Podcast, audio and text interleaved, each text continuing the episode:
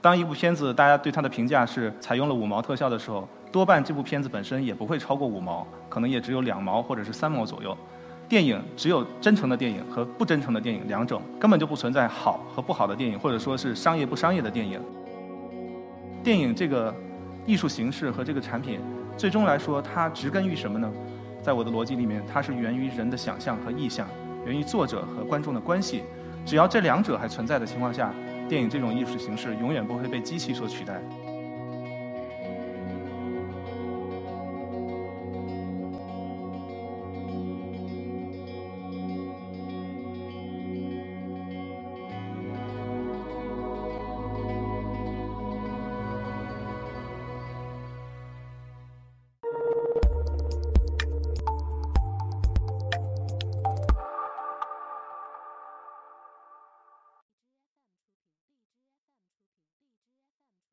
大家好，我是 EcoTalks 讲者邓宇，非常高兴今天有机会跟大家在这里谈一下我所了解的电影和我在电影中所做的一些工作和我的一些感悟。我今天想给大家分享的一个话题呢，叫做电影的体验是什么？那么，我作为一个电影的半道出家者，实际上我一直在问自己一个问题：到底电影是怎么回事儿？到底电影的体验是什么？这个问题从我进入这个行业的第一天开始，就一直在我的脑海中。我一直从各种各样的角度、可能的角度和方向去给这个问题提出自己的答案。所以呢，我其实并不是一个电影的美学家，也不是一个理论学家，也甚至也不是一个在电影中起主要的作用的这个角色。但是呢，我从我的这个角度，尤其是从视觉特效的角度，我对电影有我的自己一些的理解。那这里面呢，其实有一些终极的问题。也就是说，电影是什么？在这里面呢，从我的角度，我认同了一些答案。比如说，我们电影学院的这个已故的这个周传基老师，他经常会讲，电影其实是幻觉。所有电影里面关于电影的一切都是基于幻觉，这是一种解释。那还有一些其他的解释，从这个美学评价上，从文本上，这些就已经完全超出我的理解范围了。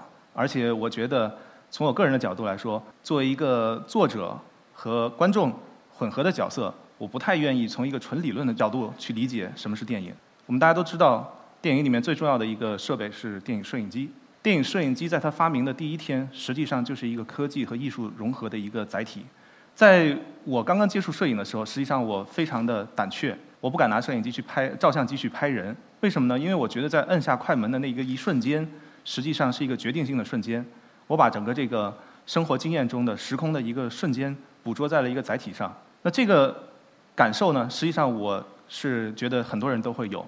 为什么人天生对于摄影照相会有这样的一种感受呢？我在这个点上面我想了很多。实际上，我觉得就是说，人非常习惯于用自己的眼睛去感受周围的世界。美国有一个建筑学家叫查尔斯·莫尔，他提到过有一句话说：如果空间的三个量度长宽高构成了我们认知的空间，那么人的所有的感知加在一起就是我们的感知空间。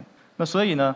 这些东西共同构成了我们的感知空间。当我们看到有另外一个机械设备，不是一个人，但是它也能够去捕捉到栩栩如生的一个瞬间的时候，我们突然间感觉好像我们不是唯一有这种能力的，而且别人可以用一种工具把我们这种能力固化下来，固化在一个媒体上。这一点是我觉得就是说带来我们对于电影的这种最初始的感受。也就是说，如果用一句话来总结的话，我觉得电影是一种对时空的逼近。电影摄影机，它给我们提供了一种可能性。在这个过程当中，我们已经能够做到像人眼一样去捕捉这个世界，它的所有的色彩、运动、构成。这一点上来说，电影是无愧于它第七艺术的这个名号，因为它是凌驾于所有的艺术之上，唯一它可以做到对于时空和运动做一个完整的捕捉。在这个基础上，电影本身又是一个讲故事的艺术。那这种讲故事的艺术和这种综合的手段、技术结合在一块儿的时候，电影就成为了一个独一无二的一种艺术形式。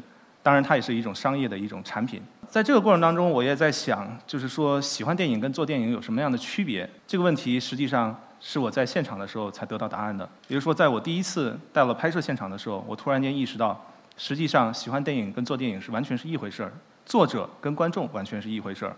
如果你真正来到一个拍摄现场，拿到一个摄影机，让你去摆一个机位去关照这个对象和世界的时候，实际上你已经变成了一个作者。任何人在压力的强迫下，都会采取一个视角，这个视角就是他的作者视角。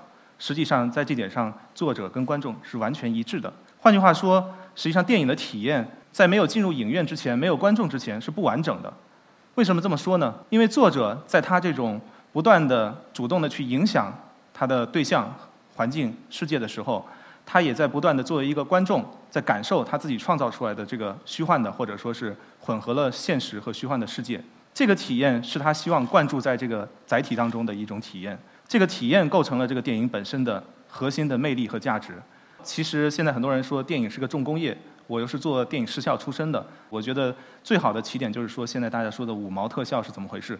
实际上我想说一句呢，就是说当一部片子大家对它的评价是采用了五毛特效的时候，多半这部片子本身也不会超过五毛，可能也只有两毛或者是三毛左右。因为刚才的那个基于我的那个观点，一个作者他必须要去感受，他必须要去感知。那我们怎么又可以想象一个有专业知识和技能的作者，居然能够接受一个烂片呢？这是完全不合理的。所以也就是说，在这个前提下，实际上电影只有真诚的电影和不真诚的电影两种，根本就不存在好和不好的电影，或者说是商业不商业的电影。所有的电影真正它作为一种商品的属性，它也必须要打动观众才行。那它必须要通过一些专业的技术。当然，如果以技术为目的的时候，作者就脱离了、背离了他的最开始的起点。也就是说，他必须尊重自己的内心的那个意向，这个意向和这个故事所承载的这个意向是这个影片所有的所有的基础，所有的其他的技术，包括视觉特效，还是现场的东西，所有的东西都是为这个意向所服务的。那我们刚刚说到了，人是活在自己的感知的、知觉的空间里面的，所以我们有什么呢？有眼、耳、鼻、舌、身、意，对应的是我们的色、声、香味、触、法，也就是说，我们所感受到的世界。唯识论里面说，如果脱离开了这个世界，我们的感知无法存在；如果我们的感知没有这些对象，我们的感知也不会存在。所以在这点上来说，其实作者跟观众是完全统一的。也就是说，作者呈现了一个世界，这个世界里面有真实的要素，也有它虚构的要素。那么我们经常会说，电影跟科技的融合会发生什么？实际上，这个过程当从电影的诞生的第一天就已经是持续的在。呃，进化当中，那这些技术呢，实际上并没有脱离开现有的这个技术体系，他们只是说对于电影这种体验提供了更多的可能性和方法。比如说斯皮尔伯格导演最新的《Ready Player One》，它里面就用到了大量的游戏的元素和游戏的方法，甚至摄影机的运镜方式，你会感觉到很多时候跟游戏里面的这个由计算机算法控制的 camera 的这个运镜方式非常接近。所以我们看到这种结合是非常非常的快，也非常的有活力。当然，在这个过程当中，会有人会认为说，如果有这样的技术了，是不是有朝一日人工智能可以取代演员？然后人工智能可以取代一切里面的这个人的要素，比如说摄影，比如说剪辑，自动剪辑就好了。我不是认为不可能，但是我认为机器它会产生一种新的趣味，但是它不会取代现有的人的趣味。因为刚才说了，电影这个艺术形式和这个产品，最终来说，它植根于什么呢？在我的逻辑里面，它是源于人的想象和意向。源于作者和观众的关系，只要这两者还存在的情况下，电影这种艺术形式永远不会被机器所取代。如果你的梦想是在这个时刻考虑成为未来的一个优秀的电影人，那需要关注什么呢？我觉得首先需要关注你的内心，关注电影的本体。也就是说，如果你赞同我的观点，那就应该去在每一个瞬间留意到你的周遭，留意到你身处的时空，留意到人们在做什么，他们的行为、他们的动机、他们的距离、他们的关系。他们的呼吸有多沉重，有多轻快，这些所有是作为一个电影人必须要去观察、必须要去关注的。只有在你平时才用这样的视角去关注的时候，最后你才能够在拍摄的现场，把它在一个更有限的一个人造的一个采集设备——摄影机里面呈现出来。这是作为一个优秀的电影人必须要去面临的一个挑战。那么最后呢，我也想跟大家说，实际上除了电影的那些表面的光鲜和所有我们认为电影中的。呃，财富、权力和成功人士，我们也应该能够意识到，电影实际上是一种非常非常有趣的一种艺术形式和一种技术，或者说一种体系。这个体系呢，使得我们有足够的理由爱上电影。通过电影呢，每次走出影院的时候产生的这种向善的冲动也好，还是一种想象的冲动也好，我们会更加爱上生活。感谢大家，我是一刻 Talks 讲者邓宇。